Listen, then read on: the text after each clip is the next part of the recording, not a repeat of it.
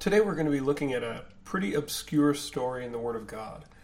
It's an important story and it's a blessing. I hope it will be a blessing to you, uh, but it's not one that's well known. 2 Samuel chapter 23, we're going to read a couple of verses and then we'll pray. 2 Samuel 23, and starting in verse number 11, the Bible says, And after him was Shema, the son of Agee, the uh, Hararite, and the Philistines were gathered together into a troop where was a piece of ground full of lentils, and the people fled from the Philistines. But he stood in the midst of the ground and defended it, and slew the Philistines, and the Lord wrought a great victory. Let's pray, Lord. Thank you for this day. Thank you for another opportunity to study your word. Pray you please help it to be a blessing to us and encouragement to us. In Jesus' name we pray. Amen. This Shema, this one of the mighty men of David, he stands in a place of harvest. The Philistines send in an army, perhaps to take the harvest, perhaps to destroy the harvest, we don't know, but the people that are with Shema, they all flee away. They all run away and abandon the field. Now, the question is asked, you know, well, what would I do in that situation? What would I do in his shoes? After all, it's just a hill of lentils. It's, it's literally a hill of beans. There are other hills with the lentils I can work in. There's uh, other harvests I can be a part of. This harvest isn't worth my life. That's what everyone with Shema decided as they ran away. Now, Shema saw the troops approaching, he saw his countrymen flee, and he made a choice to stand and fight and risk everything for that one hill of lentils. Why? I believe that perhaps Shema had faith. This was Israel's harvest, and Israel had a God that could part seas, send fire from heaven, and deliver entire nations in battle. This may have just been one little piece of harvest, but it was God's harvest. So Shema decided to defend it, even though he stood alone. Now, how can this pertain to us today? What can we learn about this today? Well, Matthew chapter 9 and verse number 36. Matthew 9 36. The Bible says, But when he saw the multitudes, he was moved with compassion on them, because they fainted, and were scattered abroad as sheep having no shepherd. Then saith he unto his disciples, The harvest truly is plenteous, but the laborers are few. Pray ye therefore the Lord of the harvest that he will send forth laborers into his harvest. Now, there is a harvest that we are called to work in. God, manifest in the flesh, commands us in Matthew 28, 19, and 20 Go ye therefore into all the nation and teach all nations, baptizing them in the name of the Father and of the Son and the Holy Ghost, teaching them to observe all things whatsoever I have commanded you, and lo, I am with you always, even unto the end of the world. Amen. We each have our own harvest field. If you're saved today, the Lord didn't save your soul just so you could go to heaven. The Lord didn't save your soul just so you could sit in church. The Lord saved your soul so you could tell other people about Him, so you could work those harvest fields of people needing to know about Jesus Christ. We each have our own field our jobs, our schools, our grocery store, our hardware store, our hospital, our town. Everyone that enters your life has essentially entered your field of ministry. Every Christian is supposed to be a witness. We're supposed to testify of the grace of God in our lives. And everyone we come in contact with has essentially entered into our field. But we have a problem. There are few people still willing to work in the fields anymore. Most don't care to do it, they don't want to witness. Some will say, well, I'll just live right and people will see that and magically be saved. But pe- few people actually open their mouths to work the harvest. You can't just live it, you have to say the gospel message, you have to proclaim it with your mouth. Sadly, still, even fewer are willing to not just work the field, but to defend it. 1 Peter 5 8 states, Be sober, be vigilant, because your adversary, the devil, as a roaring lion, walketh about seeking whom he may devour. Now, Satan cannot devour me. I am a blood bought, born again, sins forgiven, child of God, covered in the righteousness of Jesus Christ, and I hope you are too. But the devil can devour the harvest that I am meant to reap. He can go after the souls of the people that I am meant to present the gospel to and try to lead to the Lord. Dr. Charles Keene once said that he was not working his ministry because he loved the people that he was trying to reach. In fact, he did not always love them, but he loved Jesus and Jesus loves them, and therefore he worked. If we're going to be like Shema and defend the harvest that God has given to us to work in, we must put greater value on the Lord of the harvest than on our own lives.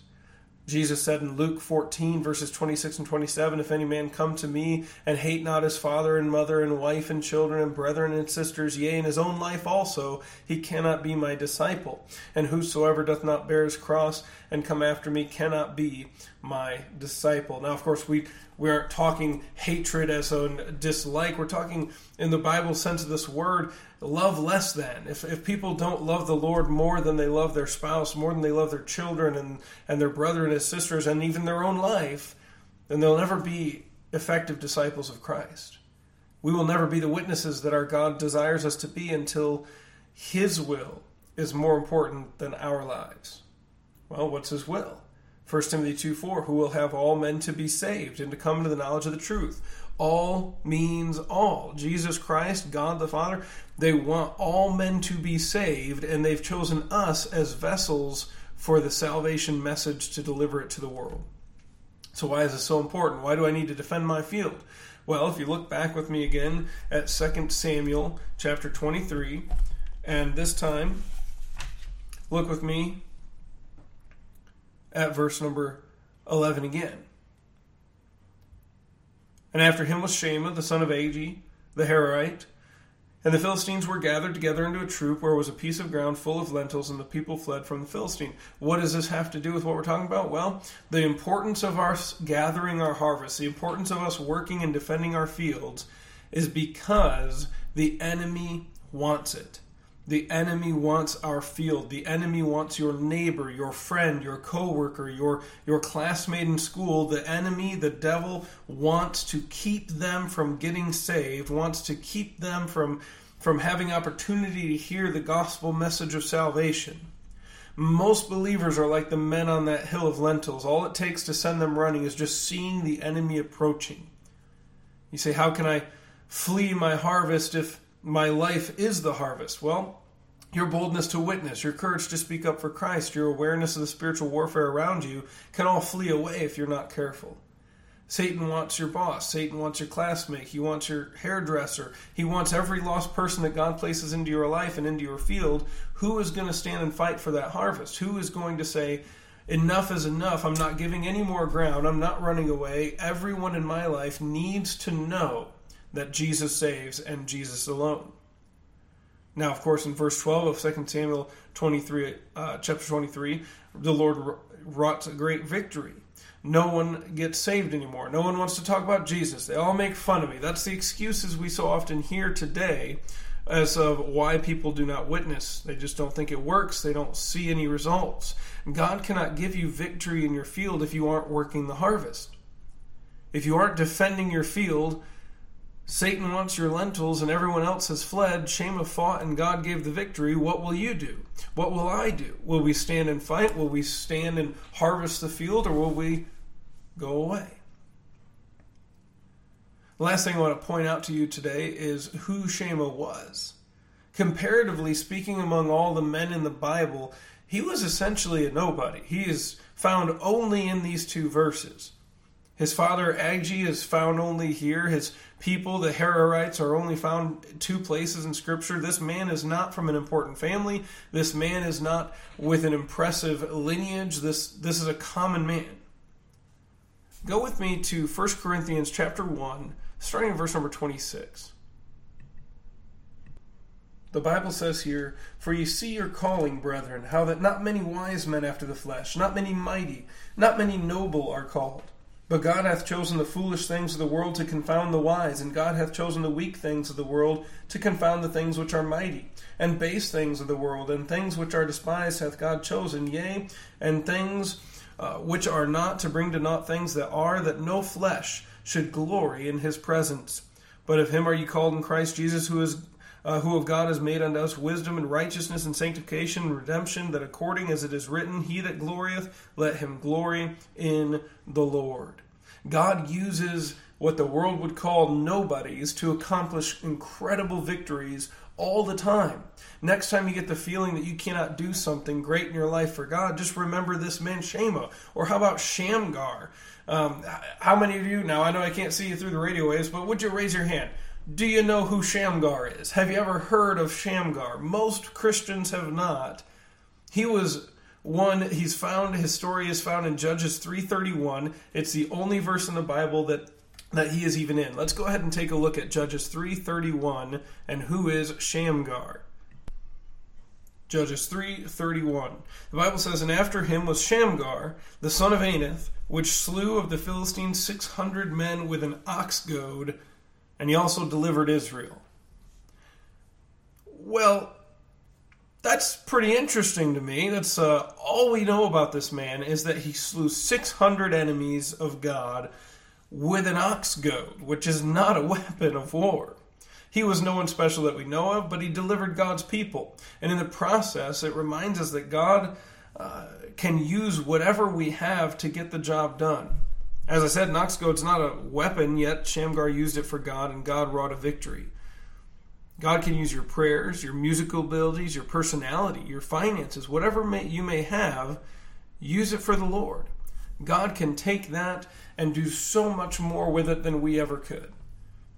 I am blessed by stories like this in the Bible that maybe they don't, you know, they're not as big and flashy as David and Goliath, and, and they don't get as much attention as, you know, the gospel message or the virgin birth or anything like that. But but these stories resonate with me because I don't. I consider myself a nobody. I, am just a small town pastor in a in a Western Pennsylvania now, and I just who knows me? You know, I'm not from some great lineage as wonderful as my family is.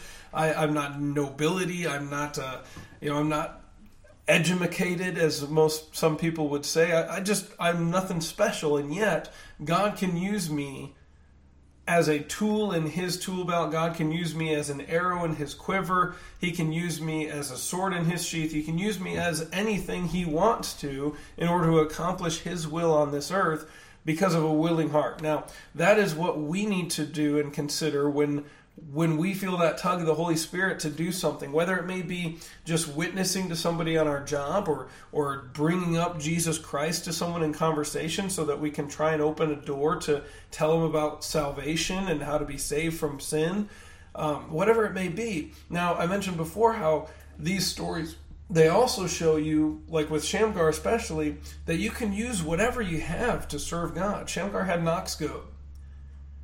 That's not that's not the ideal weapon to kill 600 enemies with. An ox goad is essentially uh, a long pointy stick that you jab the ox with to get it moving if it doesn't move. And yet he used it and God blessed it. If you were to look at uh, at Moses before before the burning bush situation, Moses is said to have had a rod you know, he had that staff that he walked with, that walking stick, as most people call today. And then later on, when he's standing before Pharaoh, that same staff that he had is referred to as the rod of God. It was Moses' stick, and Moses had used it, but once Moses was using it for God, it became God's rod. And your voice may be good, it may be bad. But if you use it for God, God will bless it. Your your talents may be many, they may be few, but if you use them for God, God will bless it. People like Shamgar and people like Shema show us that there is something worth fighting for. Shamgar fought to defend his people. Um, and here and Shema in our story in 2 Samuel 23, he fought to defend the, the harvest of Israel, the hill of lentils.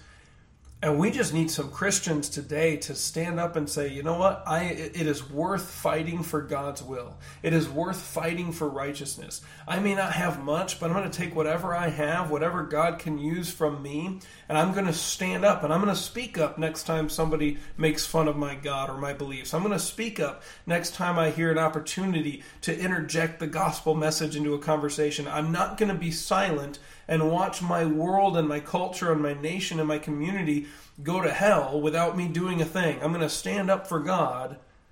I'm going to be like Shema. I'm going to be like Shamgar. I'm going to fight for the Lord with whatever I can.